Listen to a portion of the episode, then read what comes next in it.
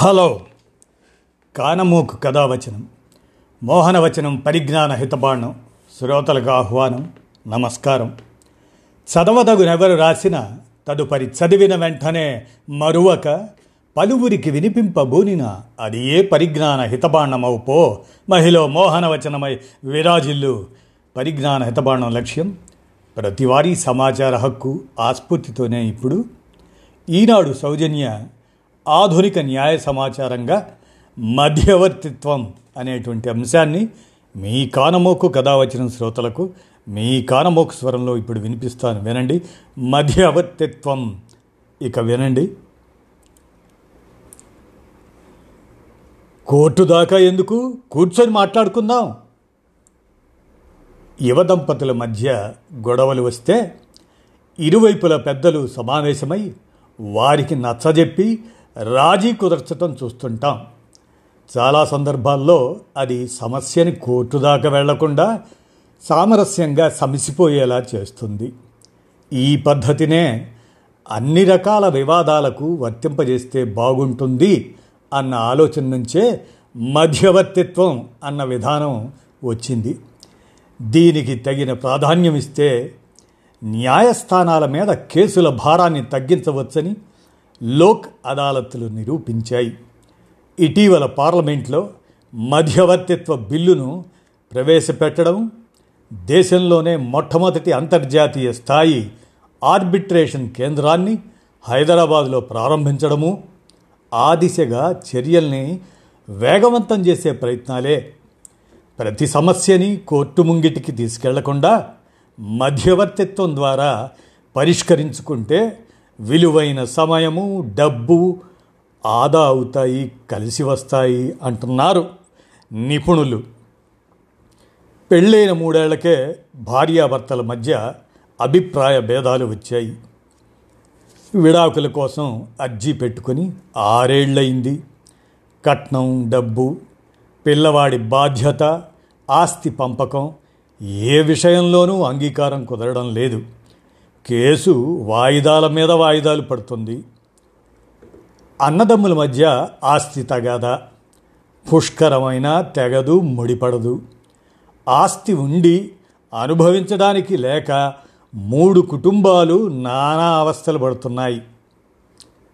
ఇద్దరు మిత్రులు కలిసి వ్యాపారం పెట్టారు. కొన్నాళ్ళకి మనస్పర్ధలు వచ్చాయి లెక్కల్ని తారుమారు చేసి అన్యాయం చేస్తున్నారేమోనని పరస్పరం అపనమ్మకంతో విడివిడిగా కేసులు పెట్టుకున్నారు. ఎవరికి వాళ్ళే కేసు గెలవాలని పంతానికి పోతున్నారు. బాగా జరుగుతున్న వ్యాపారం కాస్త మూలనబడింది. ఇరుగు పొరుగు రైతులిద్దరికీ నీటి కాలవ దగ్గర గొడవ. ఒకరోజు ఆవేశంలో మాటలు చేతల దాకా వెళ్ళాయి. బంధుజనాన్ని పోగేసుకొని కింద మీద పడి కొట్టుకున్నారు. కొందరికి చేతులు కాళ్ళు విరిగాయి. పోలీసు కేసైంది విచారణ ఖైదీలుగా జైల్లో ఊచలు లెక్క పెడుతున్నారు. పట్టణంలో చిన్న ఇల్లు కట్టుకోవాలన్న కళ ఓ చిరుద్యోగిది. దాన్ని నిజం చేసుకోవటానికి పొదుపుగా డబ్బు దాచుకొని వంద గజాల స్థలం కొనుక్కున్నాడు. ఎవరో దాన్ని కబ్జా చేశారు. కష్టపడి సంపాదించుకున్న డబ్బుని అనుభవించింది లేదు ఆస్తి మిగల్లేదు. ఎదురు కోర్టు ఖర్చులతో సతమతమవుతున్నాడు. రిటైర్మెంట్కి చేరువైన ఆ ఉద్యోగి. ఇలా చెబుతూ పోతే ఎన్ని రకాల వివాదాలో అవన్నీ కోర్టుల్లో కేసులై గుట్టలు గుట్టలుగా పెరిగిపోతుంటాయి అలా ఇప్పుడు మన దేశంలో వివిధ స్థాయిల్లో న్యాయస్థానాల వద్ద దాదాపు నాలుగు కోట్లకు పైగా కేసులు పెండింగ్లో ఉన్నాయట. దానివల్ల ఆయా కేసులకు సంబంధించిన కక్షిదారుల మీద కోర్టు ఖర్చులు లాయర్ ఫీజులు అన్నీ కలిసి ఏడాదికి ముప్పై వేల కోట్ల భారం పడుతుందని ఐదేళ్ళ క్రితం దక్ష్ అనే సంస్థ చేసిన అధ్యయనం పేర్కొంది. సకాలంలో పరిష్కారం కాని కేసుల వల్ల ఏటా దేశానికి యాభై వేల కోట్ల విలువైన ఉత్పాదకతకి నష్టం జరుగుతుందట. అసలు ఒకప్పుడు మన దేశంలో న్యాయ వ్యవస్థ అంటే రచ్చబండే. ఊళ్ళో ఏ చిన్న వివాదం చోటు చేసుకున్నా ఊరి పెద్ద మనుషులే న్యాయమూర్తులు అయ్యేవారు ఇరుపక్షాల వాదనలు విని తగిన తీర్పు చెప్పేవారు. మర్యాద రామన్న తీర్పుల కథలన్నీ ఆ సంప్రదాయం నుంచి పుట్టినవే. బ్రిటిష్ పాలనలో ఆ పద్ధతి క్రమంగా మరుగున పడిపోయింది. వలస పాలకులు తాము అనుసరిస్తున్న న్యాయ వ్యవస్థనే ఇక్కడ నెలకొల్పారు. క్రమంగా దానికి అలవాటు పడిపోయారు ప్రజలు. న్యాయస్థానాలు ఉన్నదే ప్రజలకు న్యాయం చేయడానికి అవసరమైనప్పుడు వాటి ముంగిటికి వెళ్ళడంలో తప్పు లేదు. కానీ ప్రతి చిన్న విషయానికి కేసులు పెట్టుకుంటూ కోర్టుకెక్కడం పెరుగుతున్న జనాభాకి తగినట్లుగా న్యాయస్థానాల సంఖ్య పెరగకపోవడము కలిసి ఇలా పెండింగ్ కేసుల సంఖ్యను లక్షలు కోట్లకు చేర్చాయి. జిల్లా కోర్టుతో మొదలుపెట్టి సుప్రీంకోర్టు వరకు ఎక్కడ చూసినా ఇదే పరిస్థితి. మరో పక్క నుంచి చూస్తే ఇద్దరు కక్షిదారులు ఒక వివాదంలో పరిష్కారం కోసం కోర్టు గడప తొక్కితే ఇక ఆ తర్వాత వారిద్దరూ బద్ధ శత్రువుల్లాగా మారిపోతారు. ఎదుటి వ్యక్తిని ఓడించి తామే గెలవాలనే లక్ష్యంతో హోరాహోరీ పోరాడుతారు. కొన్నేళ్ళ పోరాటం తర్వాత చాలా డబ్బు ఖర్చయ్యాక ఎవరో ఒకరే గెలుస్తారు. రెండు కుటుంబాల మధ్య జీవితకాలపు శత్రుత్వం తప్ప మరేమీ మిగలదు. సమస్యను సామరస్యపూర్వకంగా అర్థం చేసుకుంటే ఎంత పెద్ద వివాదాన్నైనా సులువుగా పరిష్కరించుకోవచ్చు. న్యాయవాదుల ప్రధాన విధి కక్షిదారులను ఏకం చేయడమే అనేవారు మహాత్మా గాంధీ. ఆచరణలో అందుకు భిన్నంగా జరుగుతున్నది అనేది వాస్తవం. ఈ పరిణామాలన్నింటినీ దృష్టిలో పెట్టుకునే ప్రత్యామ్నాయ వివాద పరిష్కార విధానాలు అంటే ఆల్టర్నేటివ్ డిస్ప్యూట్ రెజల్యూషన్ అనేది ఏడిఆర్ అంటారు. ఆ విధానాలపై దృష్టి పెట్టింది ప్రభుత్వం. చిన్న చిన్న కేసులైతే డిజిటల్ సాంకేతికతతో దాని సహాయంతో ఆన్లైన్లోనూ పరిష్కరించేందుకు ప్రయత్నాలు జరుగుతున్నాయి. పంతొమ్మిది వందల ఎనభై ఏడులో తెచ్చిన లీగల్ సర్వీసెస్ అథారిటీ యాక్ట్ న్యాయమూర్తుల మధ్యవర్తిత్వంతో ఎక్కడికక్కడ లోక్ అదాలతులు నిర్వహిస్తూ వివాదాల పరిష్కారానికి వీలు కల్పించింది. న్యాయస్థానాల్లో పెండింగ్ ఉన్న కేసులనే కాక ఇంకా కోర్టు దాకా వెళ్ళని ప్రీ లిటిగేషన్ దశలో ఉన్న వివాదాలని కూడా ఇక్కడ సత్వరం పరిష్కరించుకోవచ్చు. అలా పరిష్కారమైన కేసులకు కోర్టు ఫీజు ఉండదు. అలాగే మోటారు వాహనాల చట్టం బీమా చట్టాల కింద క్లెయిముల కేసులను సివిల్ కేసులను కూడా లోక్ అదాలత్లో దాని పరిధిలో పరిష్కరించుకోవచ్చు. వాటికి కూడా కోర్టు ఫీజు ఉండదు. ఈ విధానానికి మంచి ఆదరణ లభిస్తుంది. రెండు వేల పంతొమ్మిదిలో లోక్ అదాలత్లు దేశవ్యాప్తంగా దాదాపు అరవై లక్షల కేసులను పరిష్కరించాయి. గత ఏడాది మహారాష్ట్రలో ఒకసారి నిర్వహించిన మూడు రోజుల స్పెషల్ డ్రైవ్లో దాంట్లో అయితే ఏకంగా లక్షా యాభై ఏడు వేల కేసుల్ని పరిష్కరించారు. ఆ సమయంలోనే బాంద్రా కుటుంబ న్యాయస్థానంలో నలభై నాలుగు వివాదాల్లో రాజీ కుదర్చగా ఎనిమిది మంది మాత్రమే విడాకులకు మొగ్గు చూపారట. ఒక జంట మధ్య పద్నాలుగేళ్ళుగా సాగుతున్న వివాదానికి అక్కడ సామరస్యపూర్వకంగా ముగింపు పలకటం విశేషం. కుటుంబ న్యాయస్థానాల ఏర్పాటు చట్టం ఉద్దేశమే మధ్యవర్తిత్వం సహాయంతో కేసులను త్వరగా పరిష్కరించడం. దాదాపుగా ప్రతి జిల్లాలోనూ ఉన్న ఈ కోర్టుల్లో ఏ కేసైనా నమోదు అవ్వగానే ముందుగా ఇరుపక్షాలను మధ్యవర్తి దగ్గరకు కౌన్సిలింగ్కు పంపిస్తారు. ఒకవేళ భార్య విడాకులు కోరుతూ న్యాయస్థానం ముందుకు వచ్చిన పక్షంలో భర్తను పిలిచి మాట్లాడితే అతడు విడాకులకు ఇష్టపడకపోవచ్చు. అప్పుడు వాళ్ళిద్దరి మధ్య ఉన్న సమస్య విడాకులు తీసుకోవాల్సినంత పెద్ద సమస్య లేక రాజీ పడటానికి అవకాశం ఉందా అని తెలుసుకోవడానికి కౌన్సిలర్ ఆ ఇద్దరిని కూర్చోబెట్టి మాట్లాడి సంధి కుదర్చడానికి ప్రయత్నిస్తారు. విడాకులు తీసుకుంటే వచ్చే సమస్యలు పిల్లలు ఎదుర్కొనే ఇబ్బందులు తదితరాలన్నిటి గురించి వారికి వివరిస్తారు. భావోద్వేగాలు శృతిమించడం వల్ల దూరమైన జంటలను దగ్గర చేయటానికి ఈ మధ్యవర్తిత్వమే మేలైన మార్గం. ఎంత ప్రయత్నించినా రాజీ కుదరకపోతేనే కోర్టుకు వెళ్ళాల్సి ఉంటుంది. కుటుంబ న్యాయస్థానాల్లో వివాహ సంబంధ కేసులే చూస్తారు. ఆస్తుల తగాదాల్లాంటి సివిల్ కేసులను కోర్టు బయట పరిష్కరించుకోవాలనుకుంటే ఆ విషయం తెలియజేస్తూ న్యాయస్థానానికి దరఖాస్తు చేసుకోవాలి. అప్పుడు ఆ కేసుని న్యాయస్థానం లోక్ అదాలత్కు పంపిస్తుంది. అలా కాకుండా ఇరుపక్షాలు మధ్యవర్తి ముందుకు వెళ్ళాలనుకుంటే ప్రతి జిల్లా కోర్టులోనూ మీడియేషన్ సెంటర్లు ఉన్నాయి. అక్కడ మధ్యవర్తుల బృందం ఉంటుంది. ఇరుపక్షాలు వారి తరపు లాయర్లు మధ్యవర్తిత్వానికి సమ్మతిస్తే అక్కడికి వెళ్ళవచ్చు. మధ్యవర్తిత్వం విజయవంతమై కక్షిదారులిద్దరూ ఒక ఒప్పందానికి వస్తే ఆ ఒప్పందాన్ని రికార్డ్ చేసి కోర్టుకు పంపిస్తారు. దాని ఆధారంగా కోర్టు డిగ్రీ అదే చట్టపరమైన ఆదేశం ఇస్తుందన్నమాట. లోక్ అదాలత్లో కానీ మధ్యవర్తి దగ్గర కానీ ఇలా ఒప్పందానికి వచ్చినప్పుడు ఇక ఆ నిర్ణయంపై మరోసారి పైకోర్టుకి అప్పీలుకి వెళ్ళడానికి వీలు అవ్వదు. ఇరుపక్షాలు ఒక అంగీకారానికి వచ్చాకనే అది డిగ్రీ అవుతుంది కాబట్టి దాన్నే తుది తీర్పుగా పరిగణించాలి.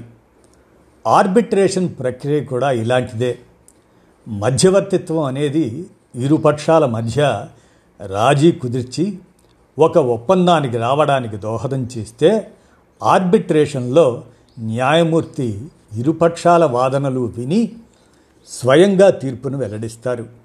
ఉదాహరణకు రెండు రాష్ట్రాల మధ్య జల వివాదమో రెండు వాణిజ్య సంస్థల మధ్య గొడవ చోటు చేసుకుంటే అప్పుడు హైకోర్టు వారిద్దరి కోరిక మేరకు ఆర్బిట్రేటర్ను నియమిస్తుంది. ఆయన ఇరుపక్షాలు ఏ ఏ విషయాలను సెటిల్ చేసుకోవాలనుకుంటున్నాయో తెలుసుకొని వాళ్ళ ముందు ఉన్న అవకాశాలేమిటో వివరిస్తారు. వాటి లాభ నష్టాలను అన్ని కోణాల్లోనూ చర్చిస్తారు. ఆ తర్వాత ఇద్దరికీ అనుకూలంగా ఉండేలా సెటిల్మెంట్ చేసి అగ్రిమెంట్ రాస్తారు. దాని మీద అందరూ సంతకాలు పెట్టారంటే అది డిగ్రీ అయిపోతుంది. అదే మధ్యవర్తుల విషయానికి వస్తే వారు న్యాయమూర్తులు కారు ఆర్బిట్రేటర్లుగా న్యాయమూర్తులనే నియమిస్తారు. కంపెనీలు వ్యాపారాలు లాంటివి పెట్టుకునేటప్పుడు భాగస్వాములు అగ్రిమెంట్లో మా మధ్య వివాదాలు వస్తే ఆర్బిట్రేటర్ సాయంతో పరిష్కరించుకుంటాము అని రాసుకుంటే వాళ్ళు కోర్టుకు వెళ్ళడానికి ఉండదు. ఆర్బిట్రేటర్ దగ్గరికే వెళ్ళాల్సి ఉంటుంది. ఈ ఆర్బిట్రేషన్ ప్రక్రియకి ఈ మధ్యకాలంలో ఎక్కువ ప్రాధాన్యం లభిస్తుంది. పెద్ద పెద్ద వ్యాపార సంస్థలు తమ పోటీ సంస్థలతో తగులన్నీ వాటన్నిటినీ ఆర్బిట్రేషన్ విధానంలోనే పరిష్కరించుకుంటున్నాయి. అమెరికా కెనడా యూరప్ జపాన్ తదితర దేశాల్లో అయితే కుటుంబ వాణిజ్య కార్మిక వినియోగ సివిల్ ఏ వివాదాలైనా సరే కోర్టుకు ఎక్కే ముందు తప్పనిసరిగా మధ్యవర్తిత్వంతో పరిష్కారానికి ప్రయత్నించాలని నిబంధన ఉంది. ఆ దేశాల్లో దాదాపు ఎనభై శాతం కేసులు మధ్యవర్తిత్వం ద్వారానే పరిష్కారం అవుతున్నాయని అందుకే అక్కడి కోర్టులపై భారం ఉండటం లేదని మొత్తంగా న్యాయ పరిపాలన వ్యవస్థ పటిష్టంగా ఉందని చెబుతున్నారు నిపుణులు. వివాద పరిష్కారంలో మధ్యవర్తిత్వాన్ని తప్పనిసరి తొలిమెట్టుగా పరిగణించాలని దానికోసం ఒక ప్రత్యేక చట్టం తీసుకురావాలని భారత ప్రధాన న్యాయమూర్తి జస్టిస్ ఎన్వి రమణ ప్రతిపాదించారు. దాంతో ఇరవై ఇరవై ఒకటి డిసెంబర్లో ప్రభుత్వం పార్లమెంట్లో మధ్యవర్తిత్వ బిల్లును ప్రవేశపెట్టింది.